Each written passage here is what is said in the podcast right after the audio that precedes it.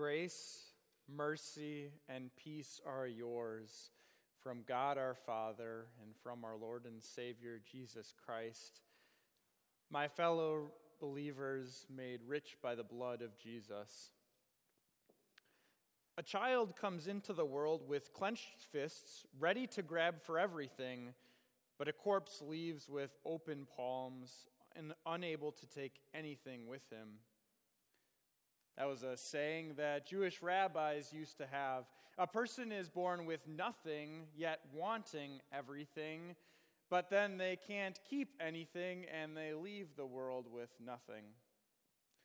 A more modern religious figure said something similar You can't take the U Haul to the cemetery. That one was Billy Graham. But you don't have to work in the world of religious studies to understand the truth that you can't take stuff with you when you die. Country singer George Strait sang, Well, you don't bring nothing with you here and you can't take nothing back. I ain't never seen a hearse with a luggage rack.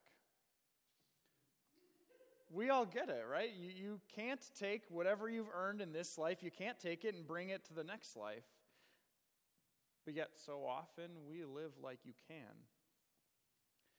Today, our reading is from the book of Ecclesiastes. We hear the words of a wise teacher, and he talks about what it looks like to live. While this teacher never formally states his name, the description laid out about him fits well King Solomon, son of David, one of the wisest and wealthiest people to ever live. Solomon had filled his fists with just about every pleasure you could imagine, and yet he calls it all meaningless. Everything that he's worked for and strived for is meaningless when it's done apart from God. Instead, Solomon encourages us to find our meaning in something else, in someone else. So let's heed the words of the wise teacher and find our meaning in the true Son of David, the Savior of the world, Jesus. Let's read from Ecclesiastes. The words of the teacher, Son of David, King of Jerusalem. Meaningless, meaningless, says the teacher, utterly meaningless everything is meaningless. I, the teacher, was king over Israel in Jerusalem. I applied my mind to study and to explore by wisdom all that is done under the heavens. What a heavy burden God has laid on mankind. I have seen all the things that are done under the sun. All of them are meaningless, a chasing after the wind. I hated all the things I had toiled for under the sun because I must leave them to one who comes after me. And who knows whether that person will be wise or foolish, yet they will have control over all the fruit of my toil, into which I have poured my effort and skill under the sun. This too is meaningless. So my heart began to despair over all my toilsome labor under the sun. For a person may labor with wisdom and knowledge and skill, and then they must leave all they own to another has, who has not toiled for it. This too is meaningless and great misfortune. What do people get for all their toil and anxious striving for which they labor under the sun? All the days of their work is grief and pain. Even at night, their minds do not rest. This too is meaningless. A person can do nothing better than to eat and drink and find satisfaction in their own toil. This too I see is from the hand of God, for without him, who can eat or find enjoyment? To the person who pleases him, God gives wisdom, knowledge, and happiness. But to the sinner, he gives the task of gathering and storing up wealth to hand it over to the one who pleases God. This too is meaningless, a chasing after the wind. This is God's word. Throughout the year, in our Wednesdays in the Word, our midweek 7 p.m. Bible studies, we studied the book of First Kings. The first 11 chapters of First King focus on one man, king of Israel, son of David, Solomon. Solomon was someone who had extraordinary possessions. God famously came to Solomon in a dream and told him to ask for whatever he wanted, and God said he'd give it to him. Solomon famously asked for wisdom, so God gave him both wisdom and wealth. We hear in 1 Kings chapter 10 that Solomon would receive over 600 talents of gold each and every year. I did the math, it's about 50,000 pounds of gold every single year. If you put that into modern currency, it's about $1.25 billion a year. Second Chronicles says, The king made silver and gold as common in Jerusalem as stones. They say money can't buy happiness, but Solomon must have been pretty close. Except that he wasn't. Solomon wasn't happy. Actually, he was quite the opposite. In Ecclesiastes 2:17, he writes, "I hated life." In verse 18, he writes, I hated all the things I had toiled for under the sun.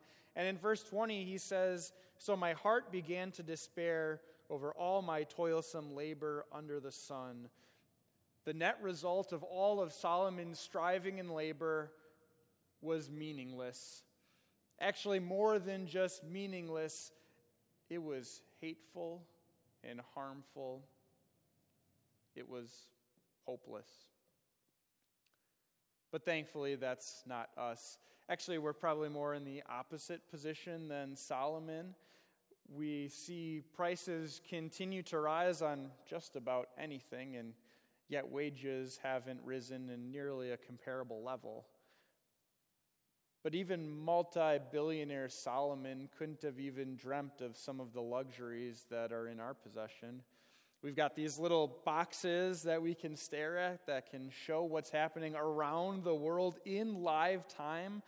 And we get to work jobs where we sit in a chair in air conditioning from our own houses. And we've got these enormous rectangular devices that can keep food fresh all year long. Maybe we're not quite so far off from the wealth of Solomon after all. And how's your satisfaction level? The wise teacher in Ecclesiastes, he's got a way of getting us to think about what's most important in life, to ask those big questions that often slip to the back of our minds. What is life? What's my purpose in living? How do I understand the human condition? So often we don't think about these questions. We let all of the little pleasures and delights of life get in the way. We allow these things to distract us from what's really important. But even when Solomon sought wisdom, when he did it apart from God, that too was meaningless. All the deep matters of life, all the questions he had, well, they were meaningless when they were done apart from God. But there's another option. We don't have to live life laboring under the sun, with the net result being that all our days are grief and pain. We can look to the hand of God for our satisfaction. It's God who gives us the little pleasures of life. It's God who brings us happiness and delight here and now. But more than that, it's God who gives us a gift that provides eternal meaning. It's from God's hand that we receive the Son, Jesus, who came to provide eternal and lasting meaning for us about 950 years after the life of Solomon, Jesus was born. And all the things prophesied about him by the prophet Isaiah came true. Surely he, wa- he, surely he took up our pain and bore our suffering. Yet we considered him punished by God, stricken by him, and afflicted. But he was pierced for our transgressions, he was crushed for our iniquities. The punishment that brought us peace was upon him and by his wounds we are healed. It was Jesus who was beaten and crushed at the hands of the Romans. It was Jesus who took the punishment of God up on the cross, abandoned by the Father as he suffered what we deserved. And Jesus, after dying on the cross, had his side pierced, a visible showing proof that he was dead. And it's through those wounds of Jesus that we are healed. We receive peace. We receive lasting meaning because Jesus' death wasn't the end. He came back to life, assuring us that we have a place prepared for us in heaven. Heaven where there is no pain and suffering and laboring under the sun. Heaven where there is eternal joy as we sit side by side with the Son of David, Jesus, our King. I'm sure all of you have heard of the little online book selling store. It's called Amazon. Amazon's founder and former CEO, Jeff Bezos, is one of the richest men to ever live. He's currently the third wealthiest people, one of the third wealthiest people alive at the time. He recently commissioned the building of a $500 million mega yacht. The building is taking place in Rotterdam in the Netherlands, and it's massive. But there is one hiccup in the plans for this mega yacht. You see this little bay that they're building the yacht in? It connects to the ocean through a small channel, but there's a bridge that goes across the channel, uh, an old bridge, a famous historic bridge. And the people of Rotterdam don't want Jeff Bezos to take it down. Bezos offered to pay for everything, to deconstruct the bridge, to put it back up, and yet the people of the Netherlands said that they would come out and throw as many eggs as they could possibly find at this yacht if he took down the bridge. So Rotterdam complied with its citizens. It told Bezos that he would not be allowed to deconstruct this monument. It's kind of comical sitting where we're sitting, a, a third, pers- a third, person pers- third person perspective on the incident. But the Dutch are very passionate about this. People of the Netherlands, they don't like seeing excessive wealth and extravagance. I was doing some reading, and, and they've got a saying about people who put both butter and cheese on their bread. They call that the devil's sandwich. In their minds, someone should be content with either one thing or the other. You shouldn't seek extravagance. There was once another older man who also showed wisdom as he encouraged us to be content. He wrote, For we brought nothing into the world, and we can take nothing out of it. But if we have food and clothing, we will be content with that.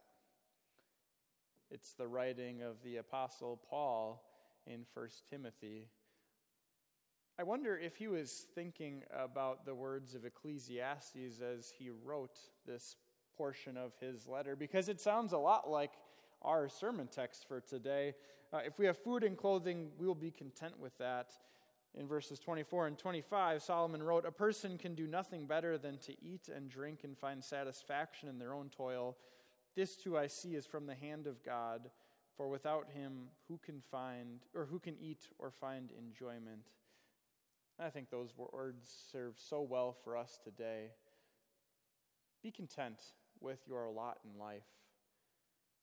When we seek extravagance, the end result is despair. But when we find satisfaction from the good things of life that come from God's hand, we receive joy and happiness. We rejoice in a God who loves us and has provided enough for us we started our worship service this morning by singing the first verse of hymn 777. Those words are based on Psalm 90, Psalm 90, which reflects on contentment, which urges us to seek satisfaction in God. Let's take a minute and speak together the words of verse 1 of hymn 777. It's on page 4 of the bulletin. So, verse 1. As morning dawns, dear Savior, my praise and thanks I bring, For your rich grace and favor, with songs of joy I sing. Though seated on your throne, you still are very near me, with promises to cheer me, your love for me made known. Don't seek meaning in earthly pleasure. Instead, find your meaning in the greater Son of David. Find your meaning in Christ. Amen. And the peace of God, which transcends all understanding, will guard and keep your hearts and minds in Christ Jesus. Amen. Please stand.